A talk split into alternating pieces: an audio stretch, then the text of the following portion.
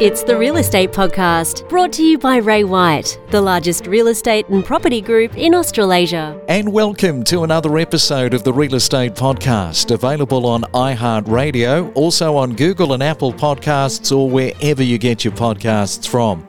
And let's have a look at the main centre forecast with propertybuyer.com.au for this Tuesday, the 22nd of March. And in Sydney, expecting a high today of 27 degrees, mostly fine. Melbourne expecting a shower or two with 23. Brisbane expecting a mainly fine day with 30 degrees. And in Perth today, expecting a high of 28 with clear sunshine. Home ownership, as we know, is getting beyond the reach of a lot of Australian first home buyers. There's no great secret in that statement.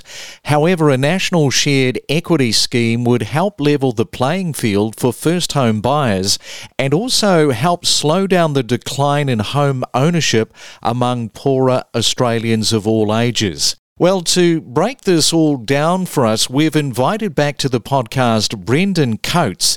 You might remember Brendan. He is the Economic Policy Program Director at Grattan Institute.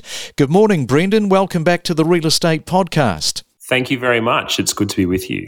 Yeah, great to have you back. A national shared equity scheme. Now, you wrote the paper, but tell our listeners how does all of that work for you guys being completely autonomous to politics? Grattan Institute is an independent public policy think tank. Now, most think tanks will say they're independent, but we do take it more seriously than most because our funding isn't tied to either political party, to the government of the day, or really to, you know, particular interest groups. So Grattan's funded by an endowment. It was put together by uh, the then federal government and the Victorian state government. That money is run by or managed by a board that's made up of people from both sides of politics.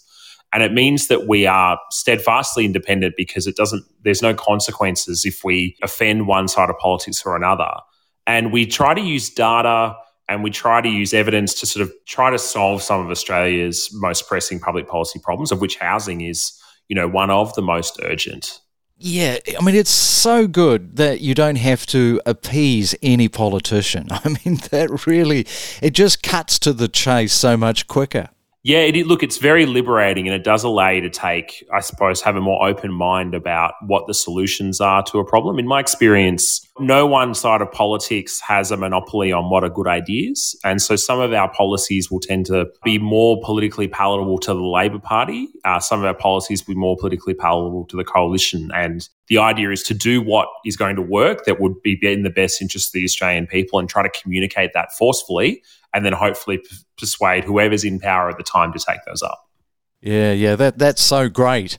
And under this paper that you propose, the National Housing Finance and Investment Corporation would co-purchase up to 30% of the home value.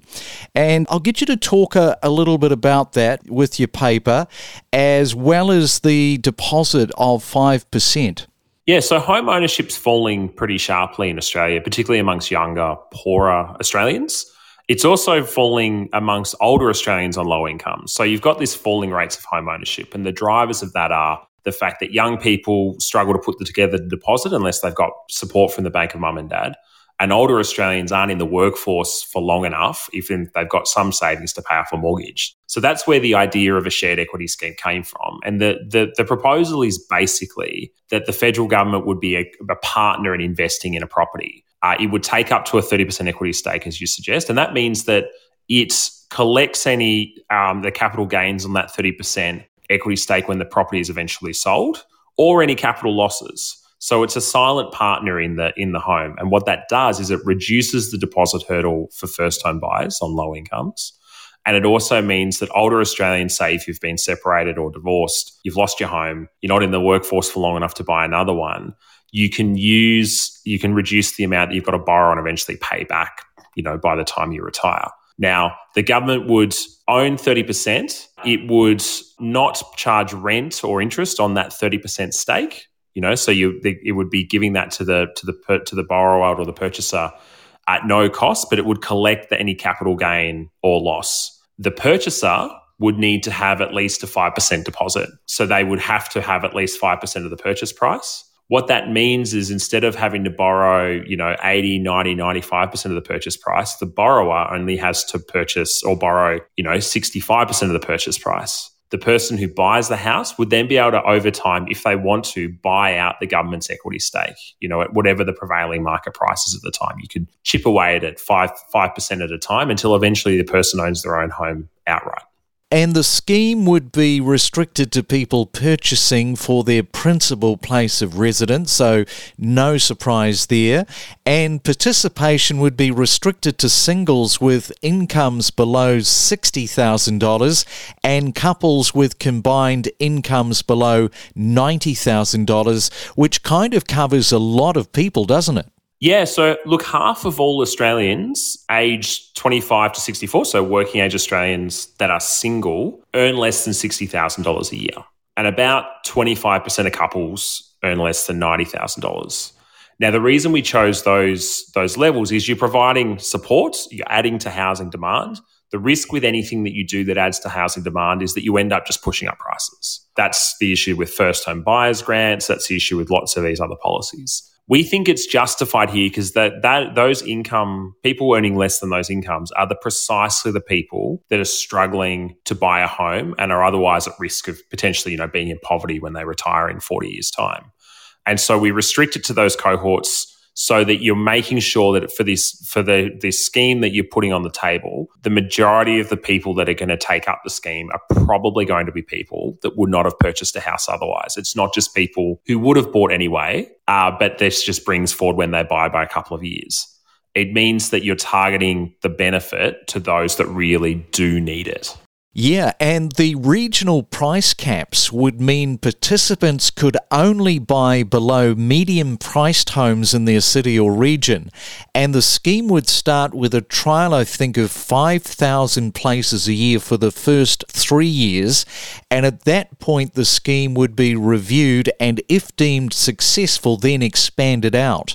That's right. So, again, like the income thresholds, you're wanting to target this scheme at those that wouldn't buy otherwise. So, the income thresholds are one way you do that. The other way you do that is you say, well, look, this is really only for a scheme for people that are going to buy relatively cheap houses. In Sydney, there aren't many houses that are particularly cheap. So, we've proposed a, a threshold there of, of say, $800,000. Now, that would cover most more than half of apartments in Sydney, but you know, only 25% of houses. And what that means is that you know you you are if you are buying the one of those homes, it's going to be for people who really they'll only use this scheme if they have to. It won't be for people who could buy more and decide to use this scheme to get some cheaper finance. We would have different price caps, say in in Melbourne, in regional Australia, to reflect the fact that prices vary so much across Australia.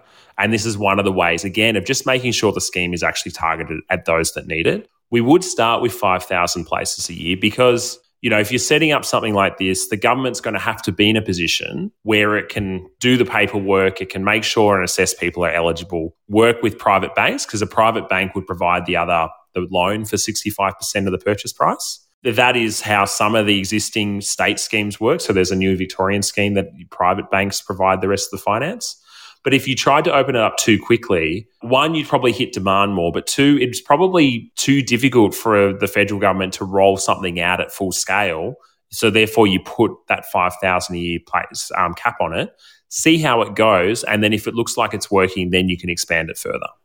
And existing state schemes are typically small and often limited to public housing tenants or to purchasing homes solely from government run developers. The federal, I guess this is the good news, the federal government has lower borrowing costs than state governments do and is much better placed than private providers to provide the long term financing required to manage the scheme. So that really is the upside benefit for the scheme, isn't it? That's right. So there are existing state schemes. The, the most well known is the Western Australia has a scheme called Keystart that's been in operation for 20 odd years uh, and has worked pretty well. That's a scheme that has a similar model to ours. You can you can have up to 30% uh, shared equity stake from the government. It has similar rules around things like the purchaser has to buy stamp duty, has to pay the stamp duty and any maintenance costs, um, but obviously the the borrower or the government doesn't charge any rent on its equity stake. But these state schemes, they're relatively small because state borrowing costs are higher than the federal government. So it is probably more efficient for the federal government to run a scheme than for the various states to have their own small ones. And also, it's much easier to get banks involved because they've got one scheme with a national set of rules rather than, say, Commonwealth Bank deciding, am I going to get involved in a scheme that's only in one state with a certain set of rules? So that's why the federal government is best placed to provide this kind of scheme. It would get a much more effective and efficient take up than if you tried to build on the existing, often fairly small state schemes that existed. Hey, Brendan, you're unpacking so much. Thank you once again for coming back and uh, diving into this for us and helping us to sort of understand exactly how that national shared equity scheme is. And I guess we're going to have to get you back for part two. So thanks for coming on to the Real Estate Podcast. A pleasure. Thank you. We connect you to the best real estate information across Australia. The Real Estate Podcast.